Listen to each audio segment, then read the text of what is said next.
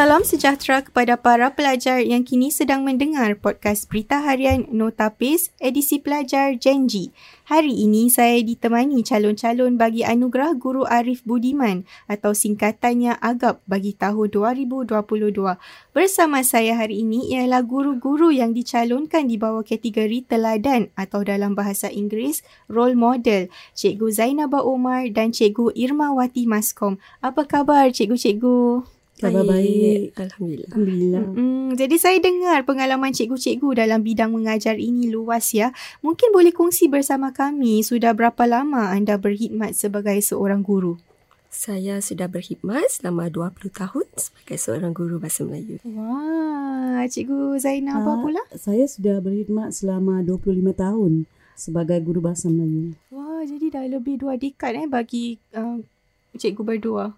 Mm-mm. Jadi memandangkan sudah sekian lama eh, cikgu dalam bidang ini, boleh tak kongsi keadaan dulu berbanding kini? Mungkin apakah perbezaan dalam penguasaan dan penggunaan bahasa Melayu dalam kalangan anak muda yang cikgu lihat? Baiklah, saya kongsi dahulu lah. Uh, uh, saya lihat uh, dahulu pelajar-pelajar bahasa Melayu, pelajar-pelajar Melayu uh, lebih uh, banyak menggunakan uh, bahasa Melayu dalam pertuturan mereka. Uh, mungkin kerana di rumah juga mereka menggunakan bahasa Melayu bersama ahli keluarga mereka, uh, sama ada dengan ibu bapa ataupun uh, dengan nenek dan datuk. Ya. Jadi kita lihat, uh, saya lihatlah ramai pelajar-pelajar saya lebih uh, penguasaan uh, kosakatanya lebih uh, meluas dan uh, penggunaan bahasanya juga lebih baik ya. Uh, tapi keadaannya seka- uh, sekarang ini kerana uh, selama 20 tahun lah ya saya lihat sudah ada perbezaan lah uh, kerana pendedahan yang meluas ya uh, dari, dari segi uh, aspek um, apa ni media sosial media ya jadi pelajar-pelajar kita lebih um, terdedah kepada bahasa Inggeris ya dan penggunaan bahasa Inggeris tu dilihat lebih meluas uh, pelajar-pelajar kini lebih suka menggunakan bahasa Inggeris dan juga keadaan di rumah juga memainkan peranan di mana uh, ibu bapa kini lebih uh, suka lebih mudah menggunakan bahasa Inggeris bila bertutur dengan anak-anak.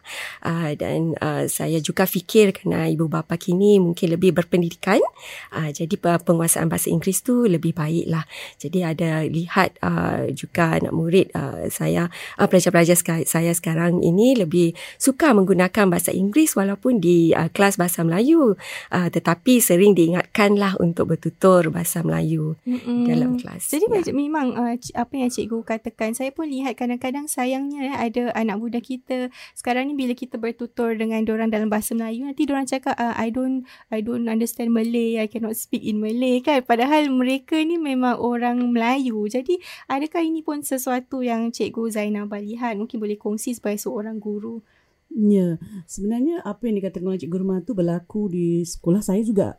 Eh, uh, mereka lebih gemar bertutur bahasa Inggeris dan suka mengaku bahawa mereka tidak tahu bertutur bahasa Melayu. Dan mereka rasa itu Hmm. adalah sesuatu yang macam cool. macam membanggakan eh. membanggakan dan selain daripada itu uh, ke, ke, apa kita juga dapati bahawa uh, murid-murid atau pelajar sekarang yang lebih suka bermain komputer dan sebagainya kan Hmm. dan selain daripada terdedah dengan uh, kurang terdedah dengan persekitaran bahasa Melayu pendedahan terhadap bahasa Inggeris pun amat melampau lah boleh boleh dikatakan Mm-mm. Ah itu sebabnya maka kita dapati mereka mempunyai penguasaan kosakata yang amat terhad. Mm. Dan bila mereka tidak mempunyai kosakata yang mencukupi, mereka tidak ada bahasa untuk bertutur.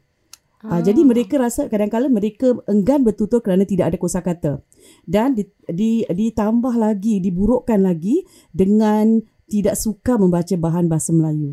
Mm. Tapi kita tidak boleh salahkan mereka kerana mereka tidak ada kosakata, mereka tidak faham apa yang dibaca, tentu sekali mereka tidak mahu membaca. Ha, itu yang saya dapati dalam kalangan anak-anak muda sekarang. Tapi kalau dahulu tidak begitu.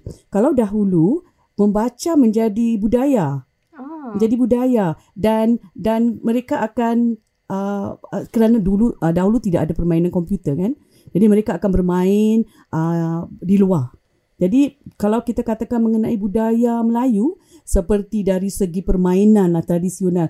Uh, kanak-kanak kan atau budak-budak kan suka bermain permainan kan. Hmm. Uh, kalau sekarang kita nak kenalkan waktu mother tongue fortnight atau uh, dui bahasa minggu dui bahasa. Hmm. Kalau dahulu tidak perlu minggu dui bahasa pun hmm. kerana tiap-tiap hari bermain permainan tradisional. Hmm. Jadi mereka ada persekitaran untuk bertutur dan mengenali budaya bahasa Melayu dahulu. Uh. Jadi mungkin macam cikgu-cikgu katakan eh uh, pelajar-pelajar sekarang uh, kosakata mereka terhad dan kita pun boleh lihat ada ibu bapa sehinggakan perlu menghantar anak mereka untuk menghadiri tuition bahasa Melayu ya. Hmm. Jadi bahasa Melayu ini mungkin dianggap atau dipandang sebagai satu uh, subjek peperiksaan. Mungkin bagi pendapat cikgu eh apakah kepentingan lain bagi bahasa ini?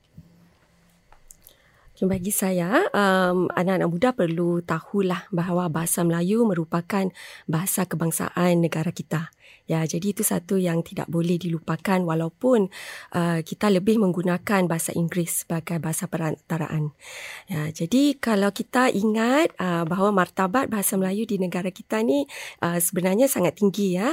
Uh, jadi di situ kita tahu bahawa orang-orang Melayu pun uh, adalah uh, martabatnya di di negara kita ini kan. Hmm. Dan lagi pula kita uh, dikelilingi uh, oleh negara-negara jiran kita uh, seperti Malaysia, Indonesia ya dan Brunei yang banyak menggunakan bahasa Melayu sebagai bahasa utama mereka. Jadi Singapura ni negara yang kecil dan uh, di Kepulauan Melayu ni uh, bahasa tu uh, menjadi uh, penting jugalah. Uh, jadi kepentingannya uh, di situ kita lihat bahawa kita ni berada di Kepulauan Melayu dan kita ni orang Melayu.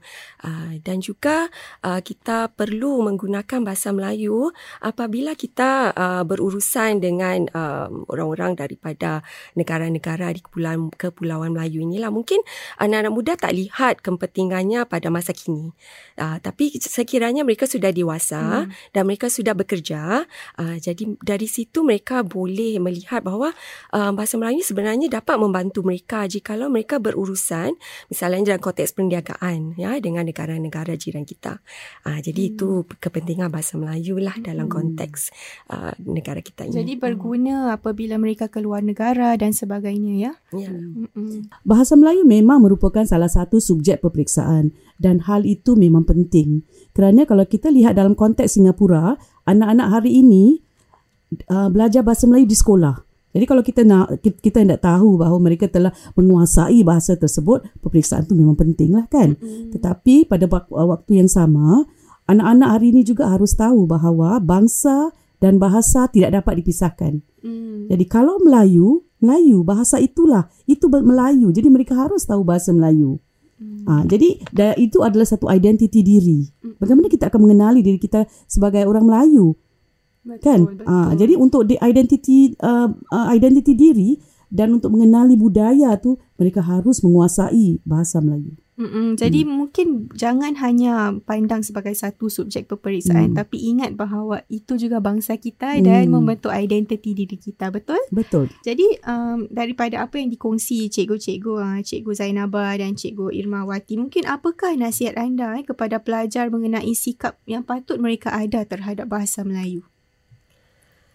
Pada pendapat saya, pelajar-pelajar haruslah bersikap, uh, bersikap terbuka dan juga uh, bersikap positif terhadap pembelajaran bahasa Melayu. Uh, jangan ang- uh, hanya anggap ia sebagai satu uh, pelajaran di sekolah saja yang uh, mereka memerlukan untuk uh, sebagai satu grade untuk uh, meneruskan uh, pendidikan mereka lah ke peringkat yang lebih tinggi. Jadi uh, lihat kepada kerelevanan uh, bahasa Melayu itu dalam hidup mereka, hidup harian mereka.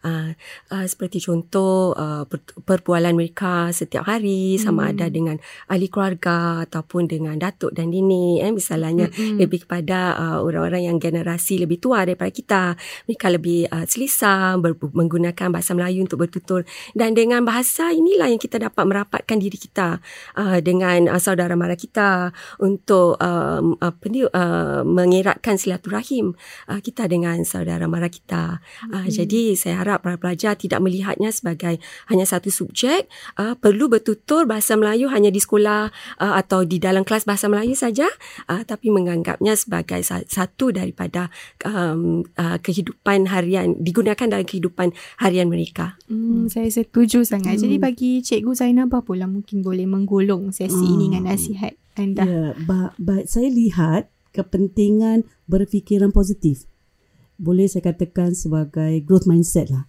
Ya, kerana kita maklum, uh, kita akui dan kita tahu bahawa anak-anak di sekolah sana tu mempunyai masalah mempelajari bahasa Melayu. Seperti yang kita katakan profil mereka telah berubah. Seperti yang kita katakan tadi kan, cool kalau bertutur bahasa ah, ah, Inggeris.